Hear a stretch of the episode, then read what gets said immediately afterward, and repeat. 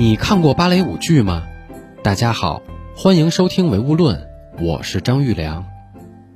开场问大家的这个问题，其实我在前几天刚被人问过。问我这个问题的人是演员叶青，他从小就学习芭蕾舞，直到后来考进了北京电影学院，才开始了自己的演艺之路，并且出演了像《步步惊心》还有《我知道你的秘密》这些热播剧。叶青在那天跟我聊的东西非常特殊。因为都是一些跳芭蕾舞的专业用品，比如舞鞋和袜子。其实坦白说，我并没有看过芭蕾舞的演出，而且这些物品对我来说也都很陌生，甚至连见都没见过。所以叶青干脆就和我讲起了他小时候学习芭蕾的经历。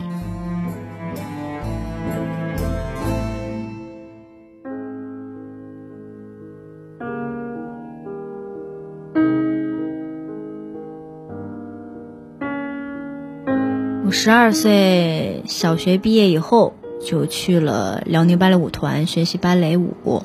是怎么样一个契机呢？就是芭蕾舞团去招生，去我们牙科实市。我出生的地方是一个特别小的一个地方。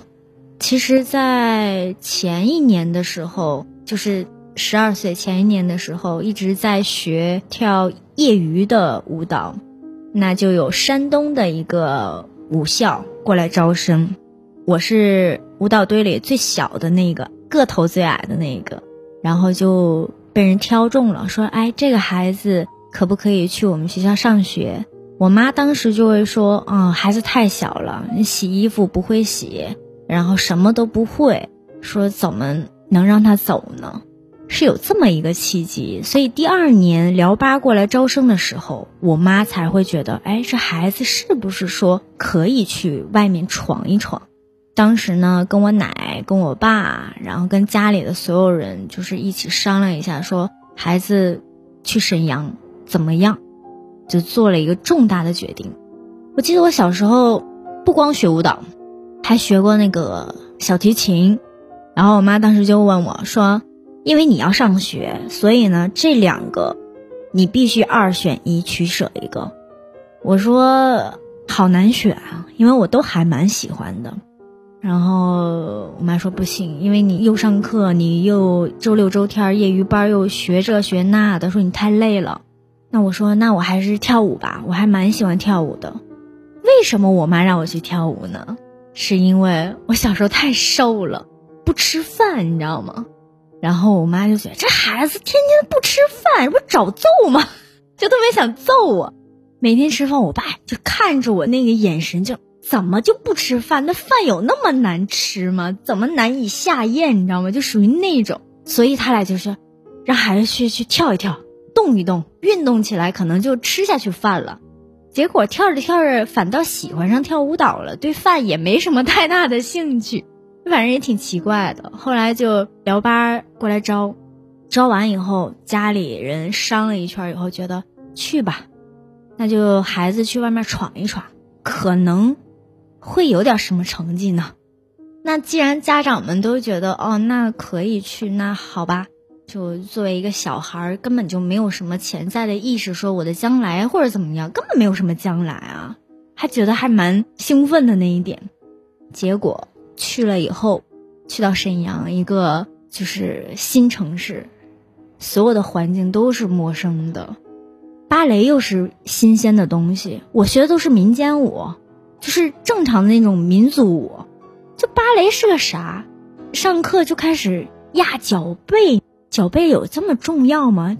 一开始对芭蕾这个东西概念都不知道是什么东西，压膝盖，就想到那会儿压胯。压背、压腰、压腿、甩腰，就每天弹跳那种集训，想到就是感觉就像一个魔鬼训练营，你知道吧？每天早上起来，因为有早功，六点多就得起来，然后七八点钟就开始上课，一天大概能有个六堂课，然后可能某一堂课是有外教老师的，我们所有的形体课都是现场钢琴的。我记得小的时候，所有人就是小朋友都是陌生的，然后十个人一个寝室，然后也有六个人一个寝室的，就那种上下铺。那会儿就觉得天天上课特别的难过，每次一听到那个老师弹钢琴曲的时候，我们做那个普利耶，普利耶是我们一个专业术语，就下蹲把杆动作，然后眼泪就哗哗哗哗哗哗就往下流啊。你知道音乐的魔力好像就在于这儿，就是当你听到一个，就是它又舒缓，然后它又不跳跃，你知道吗？就那种感觉，然后就做着把杆上的动作，然后望着窗外，然后你就会想家，然后就想哭。我被撇到了一个谁也不认识，然后陌生的一个环境的时候，一个小朋友可能就会有那种冲动。晚上回到寝室，就开始打电话嘛。因为那会儿是 IC 卡，就充 IC 卡，每个人都在打电话。你知道楼梯不是这样这样这样的吗？然后一个、两个、三个，就不同台阶上都有电话亭，就排队，就等着说下一个快到我了，我要给我妈打电话，我要给家里打电话，然后到自己了打过去，妈刚一张嘴，那家伙哭的呀，鬼哭狼嚎，简直了，就大家也不会觉得奇怪。就是你哭，就好像也没觉得丢人，就是想哭。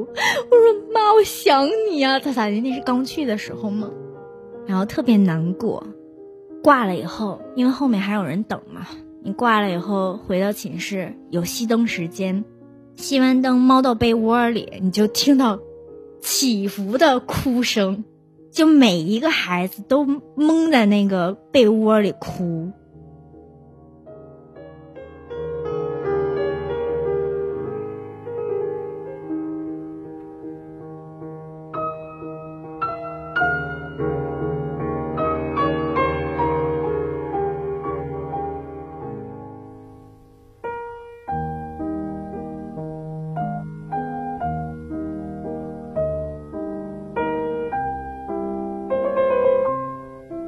叶青那天在化妆间里绘声绘色地跟我讲着自己小时候的故事，有点像诉苦，但更多的是在诉说着父母对他的支持和那些年里的不容易。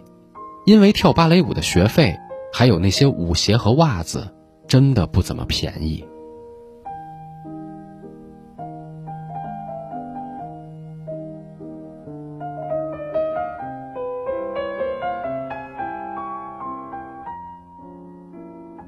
在我们跳芭蕾舞的时候，袜子和芭蕾鞋是非常重要的一个环节。小的时候就穿那种肉色的袜子，还没上升到足尖鞋。后来就体操服、大袜，大袜也是肉色的，也是白色的。体操服呢，就属于班服，班服有蓝色、深蓝色的，但都是大家选好的，然后就交点钱，然后就可以大家一样的。就比较整齐，足尖鞋真的是特别特别的贵。那会儿足尖鞋就是那种绸缎的，缎面的，六十多块，我记得是。然后如果你要买那种更好一点的，还分不同品牌嘛，更好一点就得一百多块，非常贵。而且我们家其实是一个普通家庭的孩子，我妈就是一个工人。然后我爸就是那会儿，我记得很小的时候他就已经退休了。他那种退休还是买断吧，那会儿怎么叫的？就直接给一笔钱，你就可以拿着这笔钱就买断了。然后他就拿那笔钱开洗浴。其实我们家北方的嘛，你知道吗？所以就是北方人喜欢蒸桑拿，然后蒸汽、搓大澡、按摩，然后所以家里就开了那个洗浴中心。这样的那会儿开的很小，不是很大，学费那会儿好像就已经高达一万多，我记得，所以就是很贵，你知道吗？因为它是私立学校，还有同学就是你知道，半路就是没有钱交学费就走了，就很可惜。我们那是六年嘛，他可能上到三年级，家里实在没有钱。来付这个学费了，所以没有办法，就只能走了。那我比较幸运的就是，家里还有一份这个洗浴中心，再加上家里的亲戚、奶奶呀什么的，都还蛮支持我去外面学习，所以就是也借了点钱，然后来交这个学费。你再加上足尖鞋那么贵，大袜儿也得花钱，因为大袜儿你穿两天，如果说破了漏个洞，你可能还能对付对付，缝两下。如果穿时间久了，你不可能老穿那一双嘛，你得换洗换洗吧。反正需要的东西好多，但我觉得最记忆深刻的肯定是足尖鞋跟袜子。反正我穿短袜的时候，我是不穿芭蕾鞋的，它很短，因为我们那个芭蕾鞋它不是要这么绑吗？一下一下都特别有规矩的绑成一个结，然后塞到里边。我一般都是穿大袜的时候才会去穿芭蕾鞋，是袜子，然后再加一层脚垫儿。你看我黑天鹅吧，它里面要有一层垫儿，然后才能再穿芭蕾鞋。那我那芭蕾鞋前面是平的，小的时候脚趾盖掉是很正常的事情。那个过程真的是，你感觉你掀起来那一层，你不会觉得疼，因为就像你的牙替换了是一样的。小时候，拿起来你会觉得，嗯，怎么长成这样子？就也是一个新鲜的一个东西。其实我的脚长得就很，就是不太适合跳芭蕾舞，因为我的二拇脚趾头比大拇脚趾头。要长一点点，正常好的脚长成什么样子，这都有规定的。就是你最好是四个脚趾头一边齐，这样你的重力的话，四个脚趾都能触地，要来的更稳。而且我们在就是舞鞋上转圈圈，你所有的重力全是在脚趾头上，所以非常非常的难。那我在班里，其实我是条件不是很好。我说那个条件就是外在条件，譬如说我的小腿，我小腿骨骼就是长得这样。那你不像有的孩子，他长得就很直，所以外在条件没有其他孩子那么好。小时候就除了瘦，我感觉好像老师能让我站在中间把杆的唯一的优点了。这就是，我记得我最好的一个朋友，他就跟我说：“他说你知道为什么站中间把杆吗？”我说，为啥呀？他说，就因为你瘦，你没有其他的优点。我说，哦，那好像可能是吧。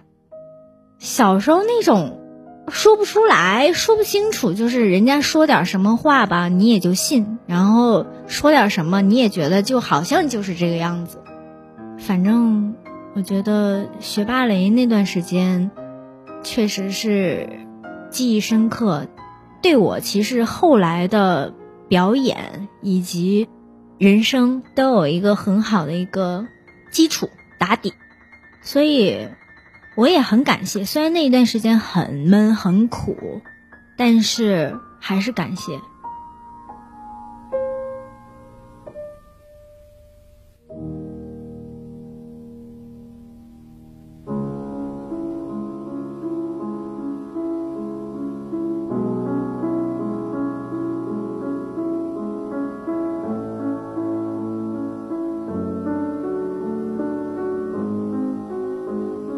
虽然叶青的父母和亲戚支持他完成了六年的学业，但是等到了临近毕业的时候，面对未来，叶青的眼前除了迷茫还是迷茫，没有太多的设想。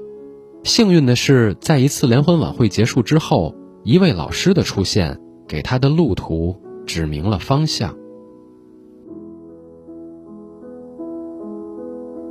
我是两千年上的学。零六年是应届，直接考的大学。团里有一个老师，他看了我的呃演出。我们每个班都有什么联欢晚会儿，类似于那种，每个班出几个节目。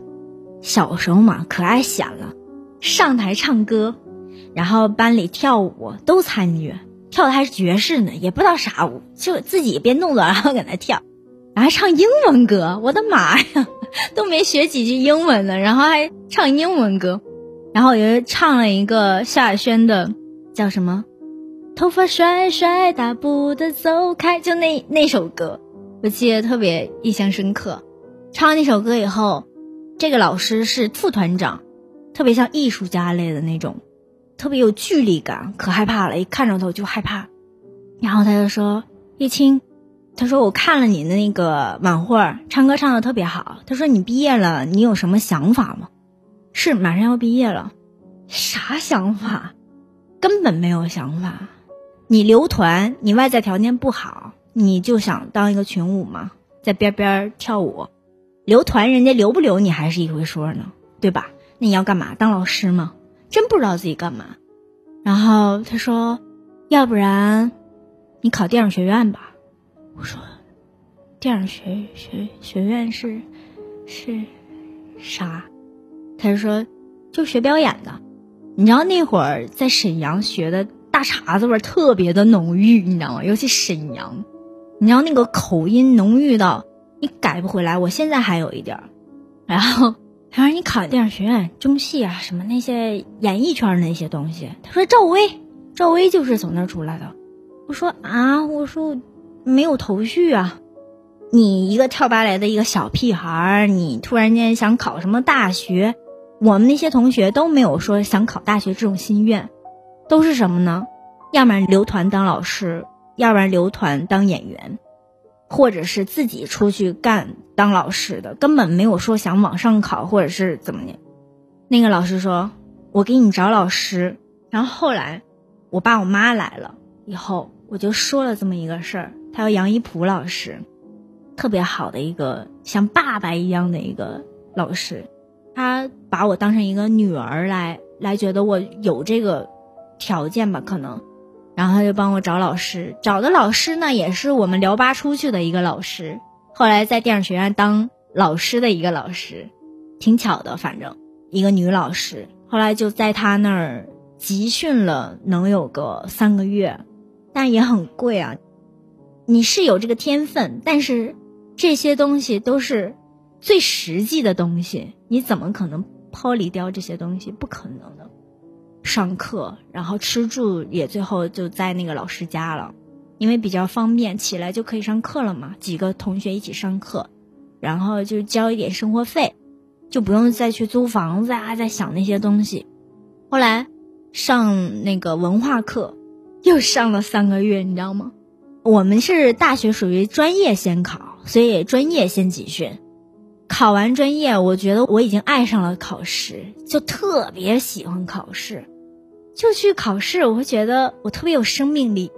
就你准备一个段子，准备两个独白，然后即兴的那些小品，还有即兴的一些什么花里胡哨那些东西，考电影学院一点儿都不紧张，就完完全全是享受的过程。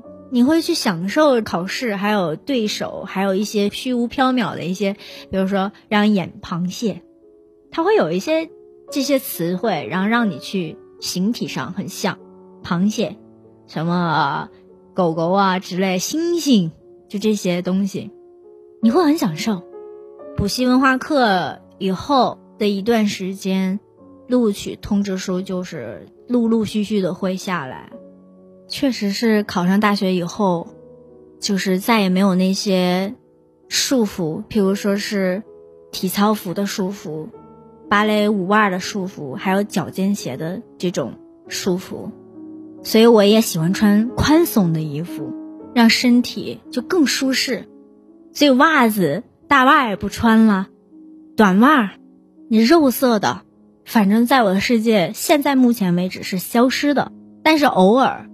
我还会很怀念，我经常做梦，梦见我下树杈，这么一躺，抱住我的后腿就特别的软，然后还在跳芭蕾，转飞呆，飞呆也是专业术语，就觉得自己是不是可以把这个东西捡起来？我又自己又在网上去淘这些以前很熟悉的东西，足尖鞋、软底鞋、大袜，但是我好像很少拿出来。但是它就在你内心的那种深处，你就很难去讲它到底是一个什么存在在那？但是我我经常会做梦，梦到我在跳舞，就在跳芭蕾。